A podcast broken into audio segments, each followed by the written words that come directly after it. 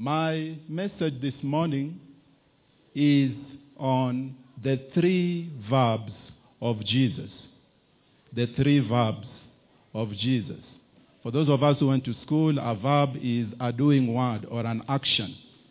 So another title will be Three Actions of Jesus. But allow me to go with the word verb. The three verbs of Jesus. And uh, it's going to be an interesting uh, sermon this morning. To guide us, allow me to go to Luke chapter 9, verse 23 to 27. Luke 9, 23 to 27. The Bible says, Then he said to them all, Whoever wants to be my disciple must deny themselves and take up their cross daily and follow me. For whoever wants to lose their life, uh, whoever wants to save their life will lose it, but whoever loses their life for me will save it. 25. What good is it for someone to gain the whole world and yet lose or forfeit their very self? 26.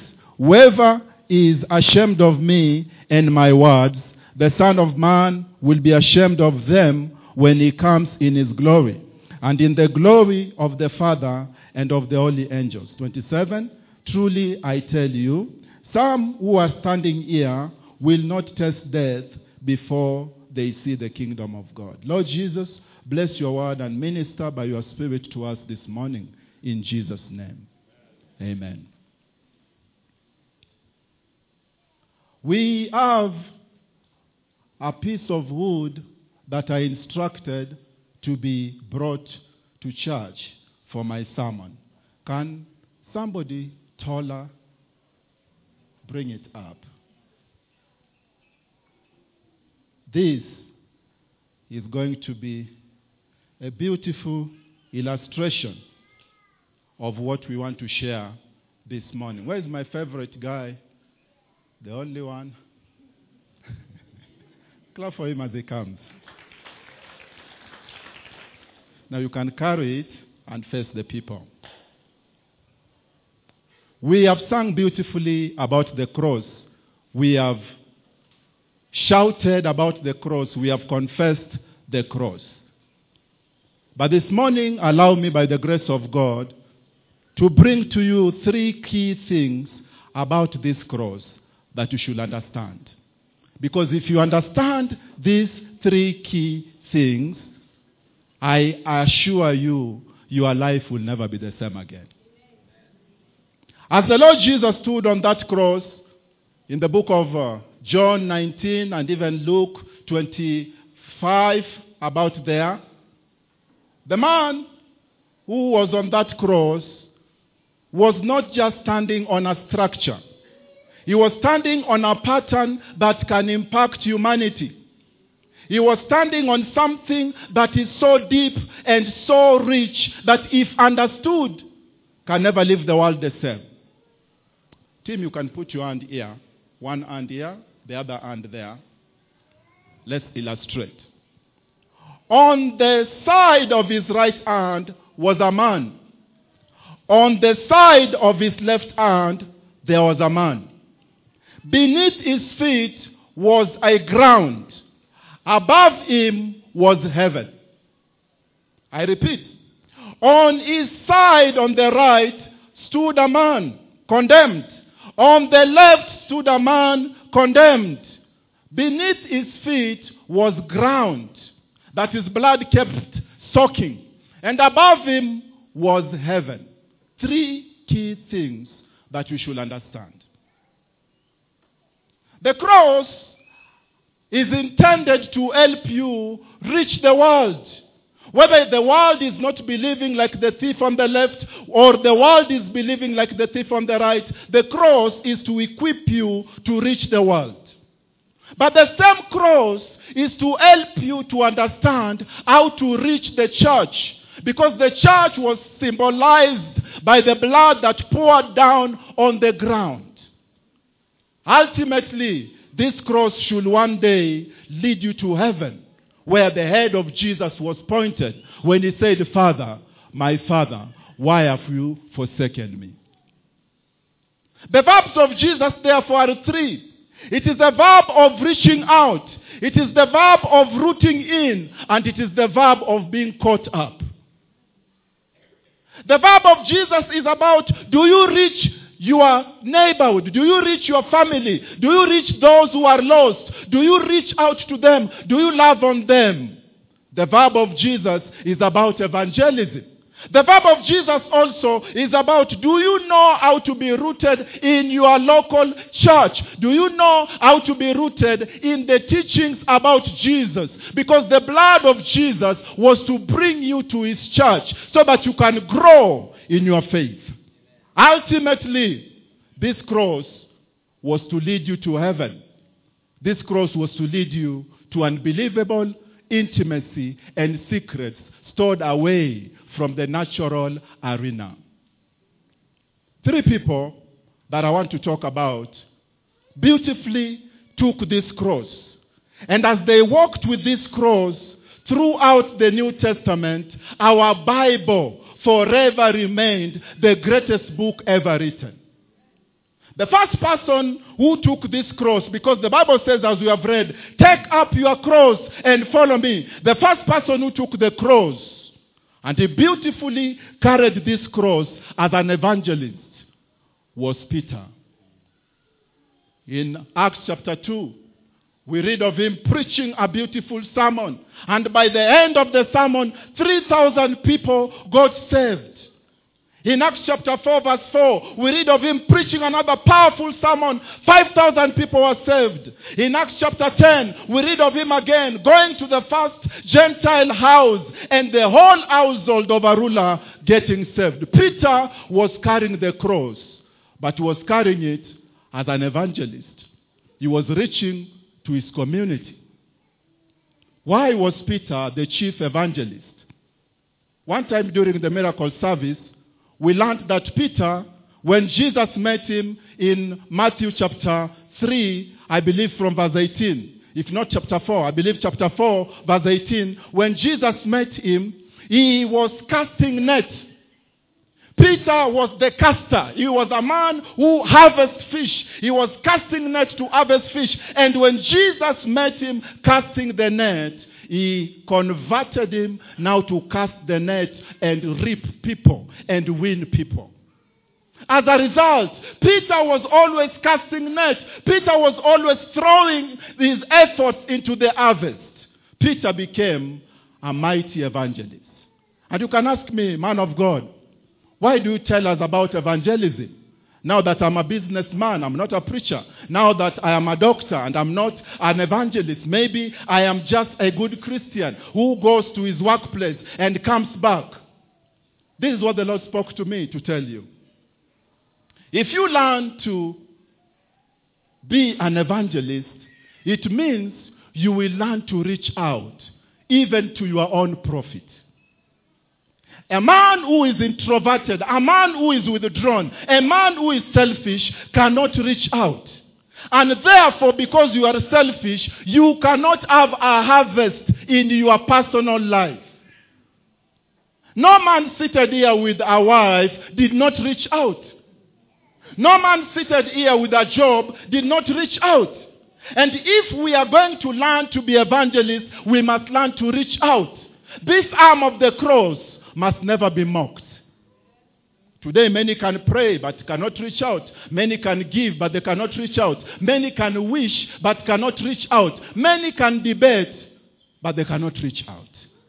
There is a reaching out you need to get married. And for those of you who are married, there is a reaching out you need to keep that marriage growing. There was no growth without the efforts of Peter.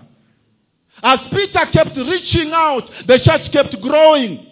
As Peter kept casting the net, the church kept increasing. And today, if a man is going to see growth in his life, he must learn the first verb of Jesus, and that is reaching out, the arm of evangelism.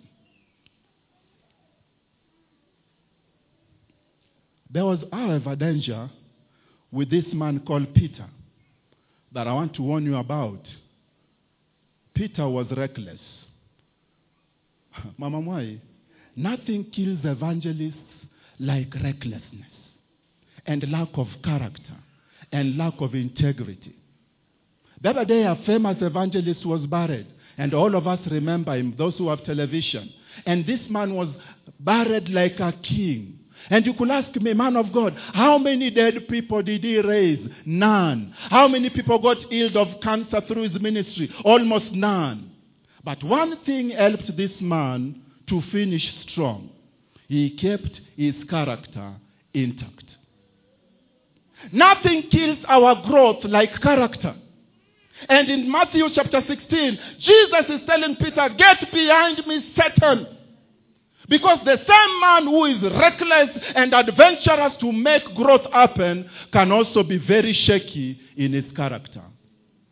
If you want to see growth, make sure that to your boldness and to your adventure, you add character. You add soundness. And there are many people in your business right now as you're listening to me. Things are not happening because with one hand you reach out, with the other hand you destroy. With one hand you are expanding, with the other hand you are scattering. Peter must learn to be stable. No wonder his name was changed from who? Simon to what? To Peter. Simon means the shaky one, while Peter means the rock, the steady one. And listen to me, young people. I know you have energy. I know you have sight. You have ideas. You have dreams. But if you are still Simon, you may scatter. If you are still Simon, who has not allowed his character to be grounded, you will be in trouble. Now, Pastor Kimani, the problem with grounding Peter is that we must rebuke him very harshly. And today's generation do not like rebuke. They do not like being told you are a devil.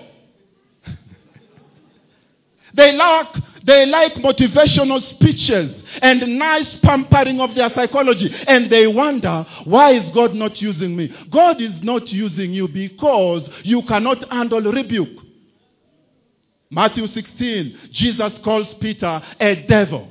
And Peter thought the rebukes were over till you come to Galatians chapter 2, from verse 8 going down, where Paul stands in his face in front of the public and he rebukes him again.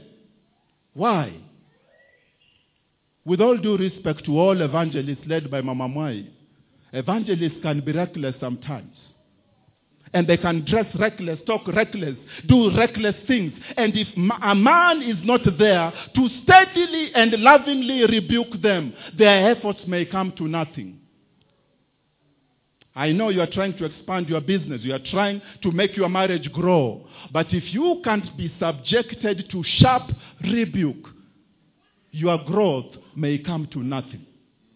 Peter is rebuked not once, not twice, but several times. With these rebukes, the man was kept in line. The first time is hindering Jesus from going to the cross. The next time is hindering the Gentiles from interacting with the Jews. Peter was reckless. And so are all high energy people. Many high energy people are very reckless. And the solution Jesus gives to us in the Bible, they have to take up the cross. How do they take it? One hand, they are multiplying and increasing. On the other hand, they are being pruned and being chopped down and being beaten into shape so that the harvest is not scattered. The second man we see as part of carrying the cross. And I like, I like the way this cross is constructed. This is the shortest because it takes just 20 minutes to get 2,000 people get, getting saved. Okay? It takes even 10 minutes. Hey, hey, hey, and you preach and people get saved. It takes five seconds of marketing and your business can explode till you discover the greatest amount of work needed in the place called grounding. Somebody say grounding. And Paul the apostle comes as a teacher like no other who has ever lived in history. And he begins to ground the church. And he begins to ground the church. And he begins to toil. And he begins to take journeys and journeys. And he writes letters after letters. And the more Paul was writing letters and praying and pastoring and teaching, the more the church was getting grounded. It is not enough to have big customers. It is not enough to have a thriving marriage. It is not enough to have big dreams. It is not enough to have great world changing efforts. If you are not going to subject yourself to grounding and to teaching and to structure and to depth, my brother, you will soon shake and fall apart. Imagine this cross without this part. And it is only this. How much wind can it take? Imagine this cross without this bigger section, without this bigger part. How much visibility will it have? You are as visible to the extent of the teachings you have received in your spirit. You are as steady against the wind to the extent of the teachings about Jesus that you have received in your spirit. Matthew 7, from verse 11 going down, Jesus gives the famous parable. Whosoever shall listen and act upon the word that I speak, whosoever shall hear these sayings and shall put them in practice, this is the only man who has a right to believe he is grounded on a solid rock.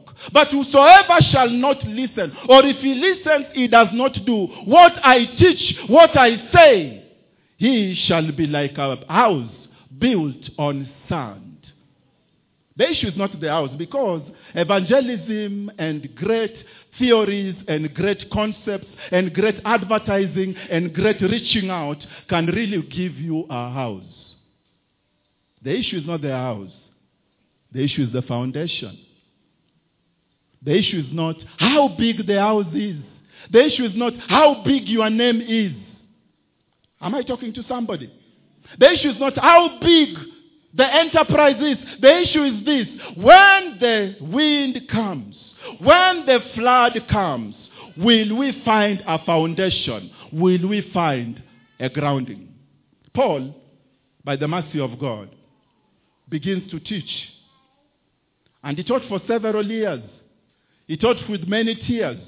He taught, as we read one time, from house to house and publicly. The man taught and could not give up on teaching and on empowering people with pastoral blessing and wisdom.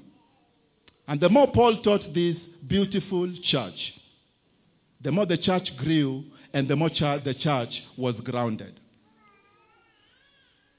However, there was a problem with Paul. Somebody said there was a problem. In Acts chapter 9, when Jesus meets Paul, we read in verse 5. Jesus begins to rebuke Paul for one mistake a lot of grounders do. Remember, all these vessels Jesus is using to carry his cross to the world have imperfections and they have risks they need to watch against. Peter must watch against character. Paul must watch against being stubborn.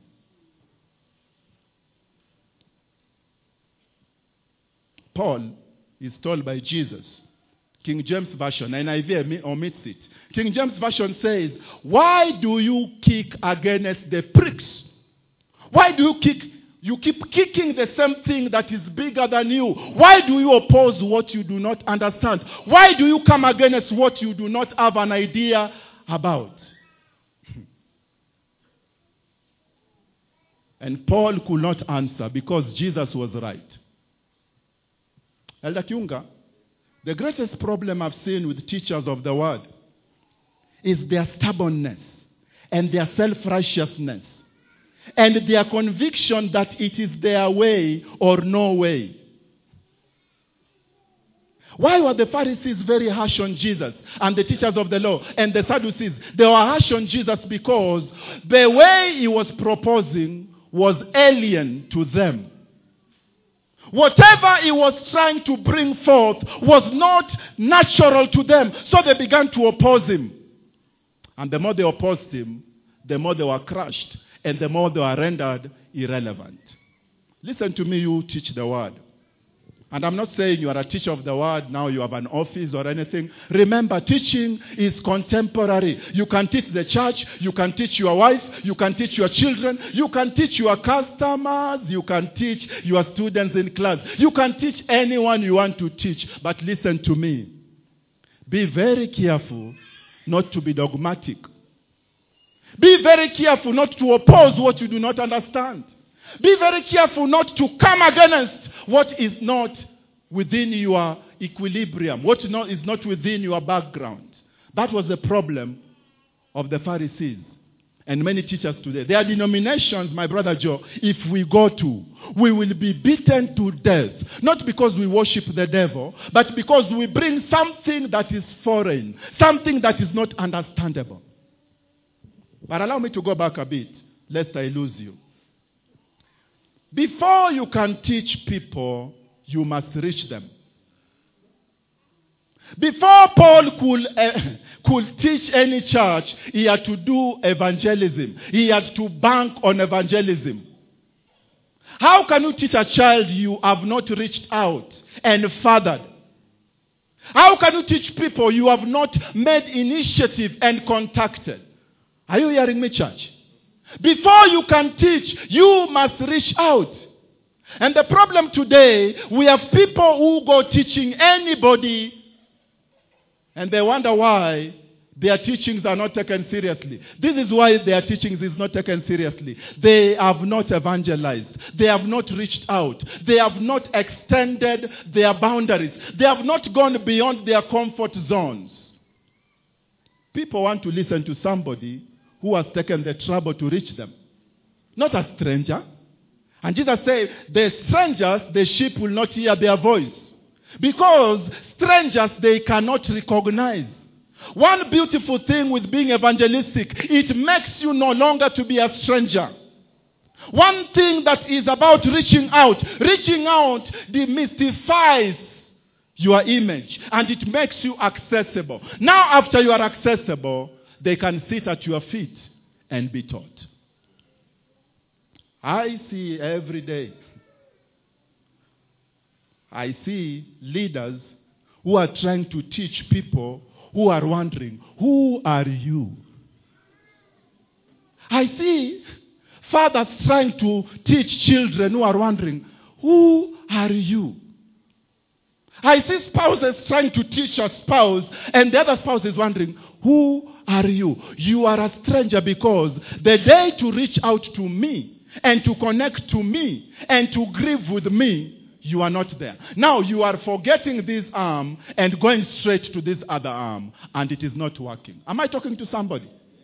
You are trying to tell customers, always buy in my shop, and you have never taken time even to know their phone number and even their second name. And you are wondering, I, why don't these people listen to me? They are not listening to you because you are not an evangelist. You are a stranger. And I tell, one time I was telling some two parents, very learned people, take a walk with your son. Just take a walk in the park. Just take a walk. And he told me, a walk? You reduce me to a walk? And I told him, my dear brother, this man you are questioning whether we should take a walk is a stranger. At least the walk will introduce the two strangers to each other. He told me, no. I will switch off the TV this night. They will sit down. I will talk. And after the talk, there was only sleep from the audience. Why was there sleep from the audience? The teacher was a stranger. And I'm talking to you, people of God. Let us not theologize the cross. Let us not take it too theological. This thing is deep.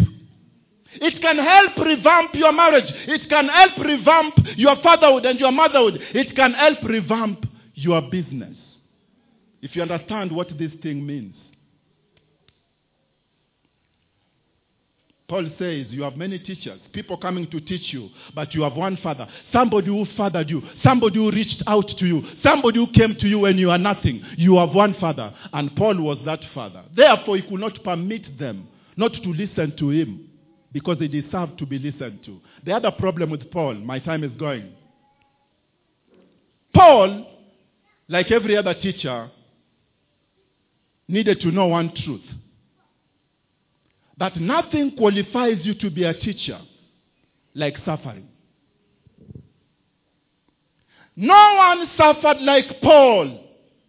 Yet, in those sufferings, no one taught like Paul. Many of you today, all you are seeing are sufferings and troubles. Paul has suffered many things. And the more Paul suffers, the more Paul learns.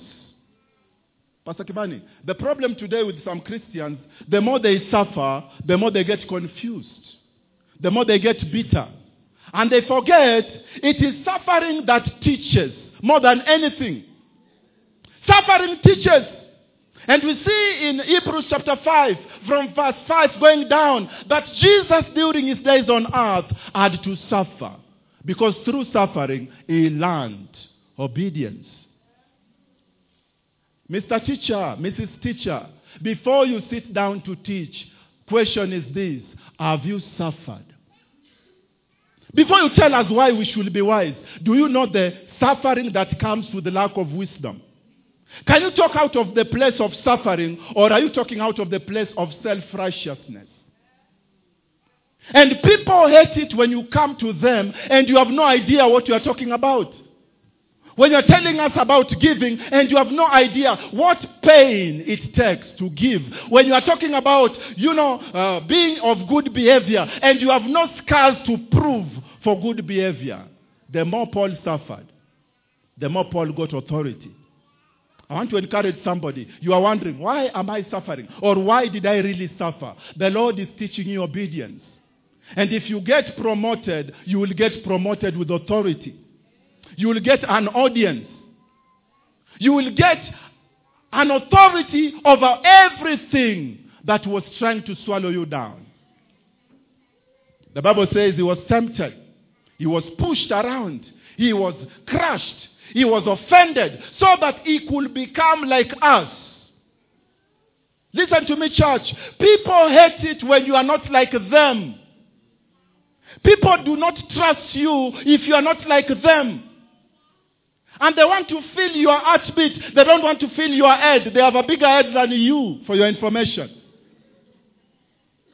The more Paul suffered, the more Paul sank deeper in the knowledge of Jesus. Lastly, before I go to this favorite part of mine, Paul was not teaching concepts. Paul was not teaching principles. Paul was not teaching ideas. Paul was not teaching anything other than Jesus. And that helped civilization. That helped the church to date. Allow me to give you a short story. There is a man I know who lived in the village and he suffered as an orphan. Later on, God promoted him. He got an opening to go abroad to study. And he studied and did three degrees, then came back. After a while, he felt God calling him to open a church as a minister. So he opened a church. And he began to do ministry, and the ministry thrived. In that congregation were the who is who of that city. However, there was a problem. What was the problem? The man taught people about himself. The man taught people about his struggles. The man taught people about his ideas. The man taught people about his opinions.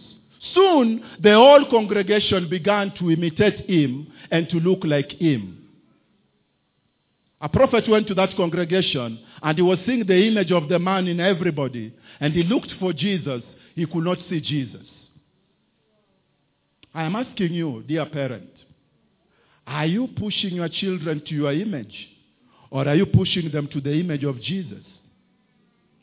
Are you pushing them to struggle the way you struggled, to do what you did, how you did it, why you did it, or you are surrendering them to the spirit of liberty who alone can point us to Jesus? And the church, led by this man, is known in the city. The church led by this man is feared in the city, but it is a church after his own image and his own likeness. One of the reasons why some of you have struggled in your leadership is because you are busy making images after yourself. You are busy trying to patent people to look like you. You are busy trying to make people to resemble you, and you forget you are called to imitate Jesus. And those who have the liberty can imitate you, but only as you imitate Jesus.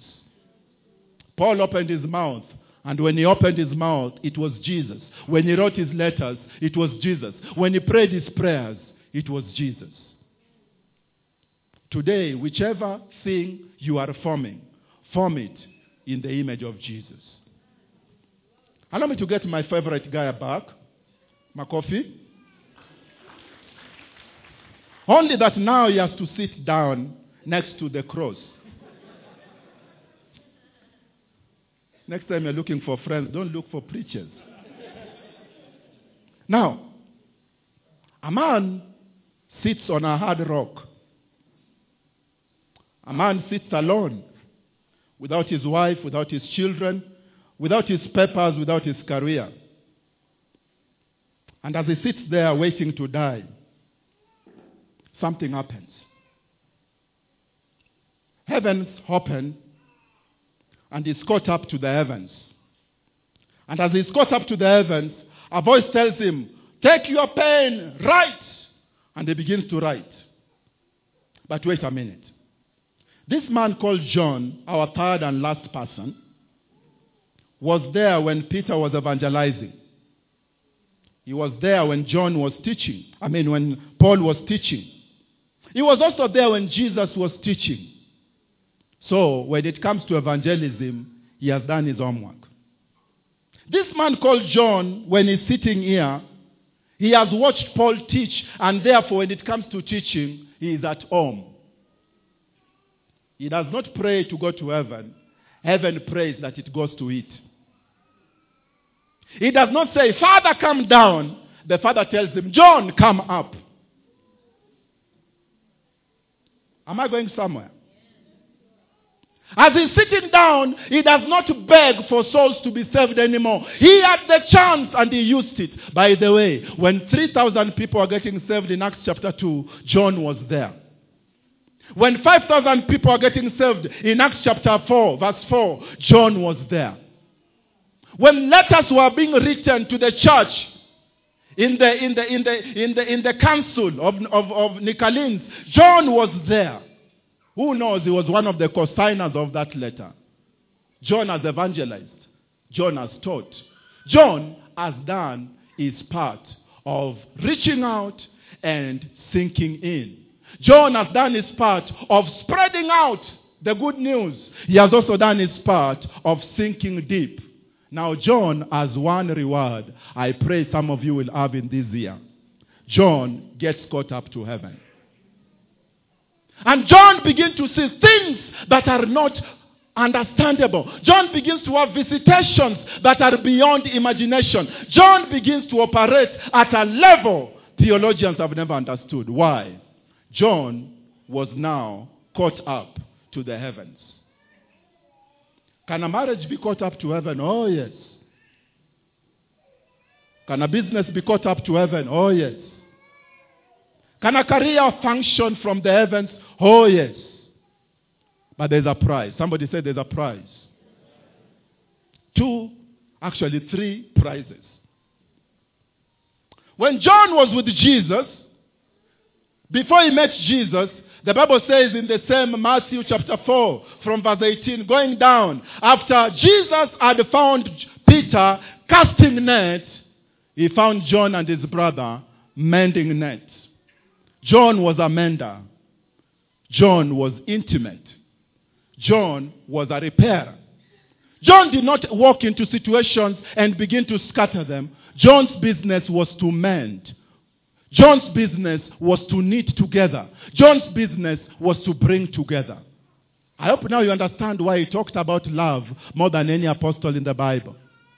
I hope now you understand why he talked about people coming together in fellowship more than any other apostle. How can your marriage get to the place John got to? You have to be a mender. You have to learn how to mend nets. You have to learn to pick pieces that have been torn and bring them back together. That is what you remember the other day we were at the lake and we saw those nets. How sometimes fish can come in and the fish was so ferocious and it tears parts of the net. That does not mean we throw the net. It means we do what? We mend the net. And as I'm speaking right now, some of you, you are listening to the sound of my voice. You are about to throw that net away. And the Lord Jesus is saying, the God of John is still your God. Some of you are listening to me. You are about to throw away your morals to the wind and say, let it be. And the God of John is speaking to you. He's telling you, mend it and use it one more time. The more John mended nets and wrote letters to the effect of mending nets and preached sermon to the effect of mending nets, John was preparing to be called to perfection. Because those who repair what is imperfect will soon be made perfect. Those who give what is imperfect another chance will soon be given another chance. Second thing, at the Last Supper, John was leaning on the chest of Jesus. Some could only be satisfied with the voice of Jesus. John wanted the heartbeat of Jesus. Some could be satisfied with the miracles of Jesus, but John wanted the heartbeat of Jesus. And today we are people, Mama who are so anxious to preach and do miracles, but they have no time to hear what the heartbeat of Jesus is beating like. They have no idea whether Jesus is angry or is sad, whether he is happy or impatient. They have no readings of the heartbeat of Jesus. They only have records of how many got saved and what happened and what drama took place. They have no patience to sit at the heartbeat. Let me, oh God, I wish you had more time. Let me tell you something. When Jesus met Paul, the Bible says he was pushed to the feet of Jesus. He was brought down and he fell at his feet.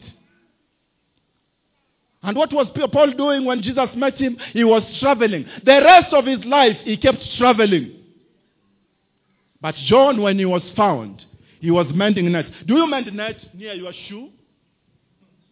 Do you mend net on your side? A net is meant near your heart. God is calling for people to learn art matters. If you are going to see glory, you must learn heart matters. Don't speak what will not come from the heart and what will not touch the heart appropriately. The more John got the opportunity to touch hearts, the more John touched hearts. And some of you, you are busy displaying power and displaying activity and traveling and doing things as we speak. Most of you listening to me, you can't just wait to travel. Your legs are itching. And you wonder after all those travels, where is the glory? Why is there no glory? Some of you cannot wait to perform miracles like Peter, whose shadow could heal. And you are wondering, after all those miracles, why is there no glory? There is no glory because there is no heart. And John sat down, looking like a fool. And I know some of you, you feel stupid because you are sitting down a lot, you are praying a lot, you are fasting a lot, you are waiting on God a lot, you are trusting God a lot, you are writing a lot, you are doing nothing but a lot. And people are calling you names. People are saying you are not acting, you are not gathering, you are not multiplying. Listen to me, brother. Listen to me, sister. The future belongs to those who will lean on the heart of Jesus. Heavens will open for those who will read the heartbeat of Jesus. So as I finish, Jesus says in Luke 9, verse 23, Take up your cross and follow me. Now we can walk. This cross is not a religious thing some of you saw during Easter being carried. This cross is you taking evangelism. What is evangelism? Good news. The world is full of bad news already. We need some good news. The thief on your left needs good news. The thief on your right needs good news. And as you take this good news, as you learn to be positive and to be sweet and to be effective, as you learn to swallow your pride and to sit down to be taught, as you learn to swallow your impatience and to wait as you are being taught, you will not pray, Father, reveal your glory. Glory will happen. The Lord showed me this morning at 4 as I waited on Him. He showed me people walking in this congregation. And they were walking, but they were walking powerless. They were walking, but the devil did not fear them. They were walking, but destiny could not bow to them. They were walking, but doors could not open to them. Why were they not having effect? They were not having effect because they are not carrying their cross. They are not evangelistic enough. They are not learning enough and teaching enough. They are not sitting close to the heartbeat of Jesus. Because I'm sorry, my brother, if we remove this piece of wood, we don't have a cross. What we have is a stick. If we break this part, what we have is not a, is not a cross. We have a stick. And if we chop this down, we don't have a cross. We have a stick. And I want to ask you as I prepare to wind up do you carry the cross in that marriage? Do you carry the cross in that employment? Do you give good news or you give bad news? Pastor Kimani, can I use three more minutes? Allow me to use Paul. Paul, come.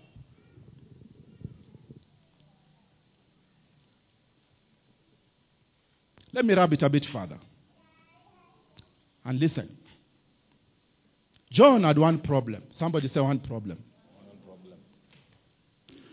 In Revelation 17, verse 5, going down, John goes to a valley.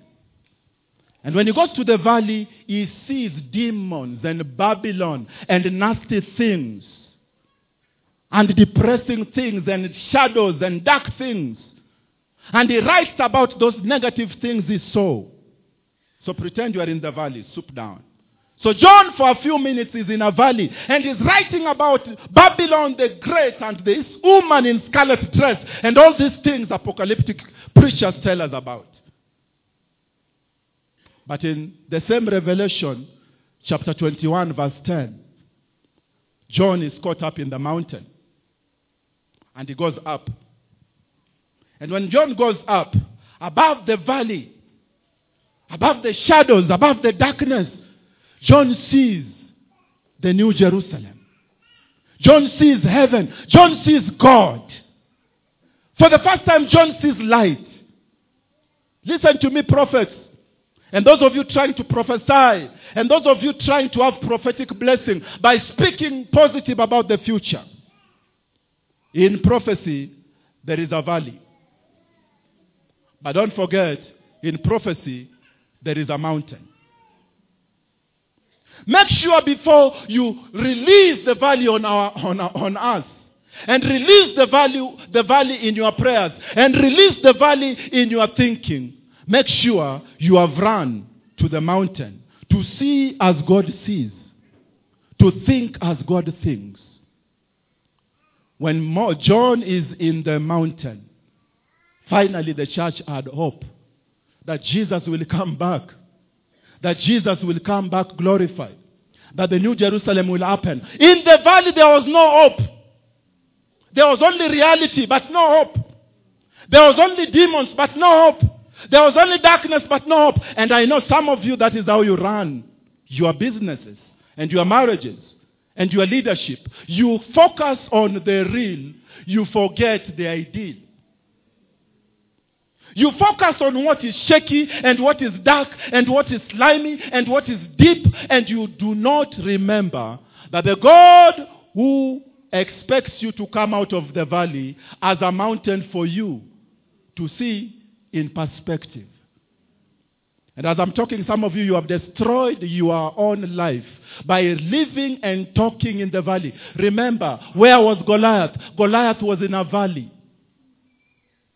And David, after he killed Goliath, he ran back to the mountain. And he hid in the mountain. Had he remained in the valley, he would not have become king. If I was a preacher, I would tell you, tell your neighbors, come out of the valley. But I hope you are getting my point. my sermon has to come up to an end. This cross, this cross must be carried. Carry the mountain. Carry the good news. Accept to teach and be taught. If you do that, if you do that, surely as God promised to establish and bless His church, God will bless you. As you do that from today, operating in balance, never going to evangelistic and forgetting to teach, never going to tutorial till you forget to be intimate in prophetic. As you do that, every blessing the Lord has to work through your life, He will work it for His own glory. You are there and you are saying, Man of God, I am not a believer. This cross you are talking about, I have not made a commitment to follow the one who died on it. Man of God, I need to be prayed for. As our pastor is coming, you can also join us. And you can begin a new journey of carrying the cross and walking in victory. May the Lord bless you. Thank you, Pastor.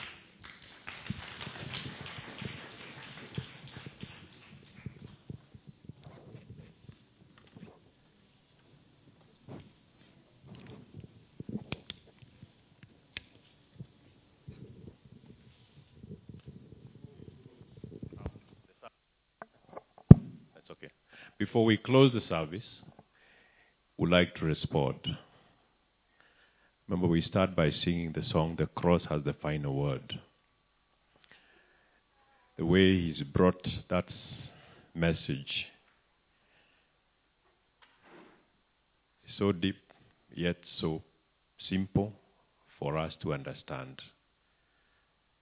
That it is every, everything that we need is on that cross. But are we willing to carry the cross? Because without the cross, then we don't have the final word. We don't have the answer to all the problems. And I like the way the man of God has touched every facet of our life from business to relationship to marriage to the church, the way we conduct everything. It is the cross. Would like us to respond to the cross. Take a minute, respond.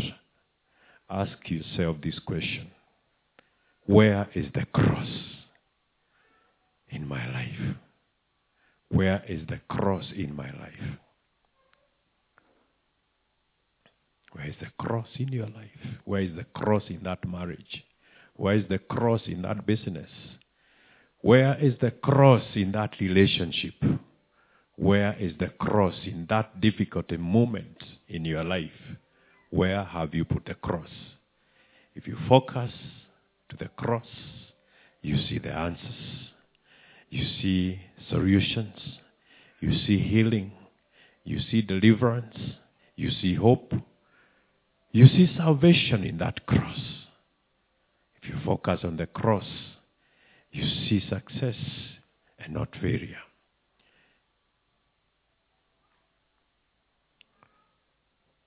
Father in heaven, you are merciful. You are loving. The cross carried shame. The cross carried pain. The cross carried disgrace. But Christ, you carried it on your back. And on the cross, you who knew no sin, the perfect one, became imperfect so that those that are imperfect like us can be declared perfect. Help us from today to see the cross the way you see the cross. Forgive us for despising the cross. Forgive us for belittling the cross. Forgive us, O Lord, for misusing the cross. And today I pray for special revelation to come to all of us to be able to embrace the cross, to be able to love the cross, to be able to be bold about the cross and not to be ashamed. Help us, Jesus. I know you're praying that prayer. I know all of us are praying that prayer. I know all of us are saying, Lord, help me. Lord, help me. And indeed, I want to assure you the Lord is helping us. The Lord is seeing, the Lord has seen that what we need is the cross. It's not more money. No. It's not another spouse. No. It's not. It's not. The answer is on the cross. If you see the cross, you'll be able to forgive that spouse. If you see the cross, you'll be able to forgive that son.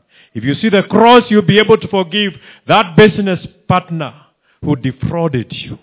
If you see the cross, you'll be able to forgive that young man or young lady that left you. If you see the cross, you'll be able to forgive the people that took away all your resources. Please, take them to the cross. Take them to the cross. And in that very mood, I want to ask, even in this house, as we focus on the cross, maybe you are here and you've never given your life to Jesus, the one who died on that cross. You've never given your life to Jesus. We won't close this service without giving you an opportunity to receive Christ. That's why we came. Kindly do not be ashamed. Jesus was never ashamed to carry the cross for you. Lift up your hand. If you are not born again, you're in the house, lift up your hand. That's why you came today. So that the Lord Jesus can help you. Lift up your hand. You're not born again. Don't be ashamed.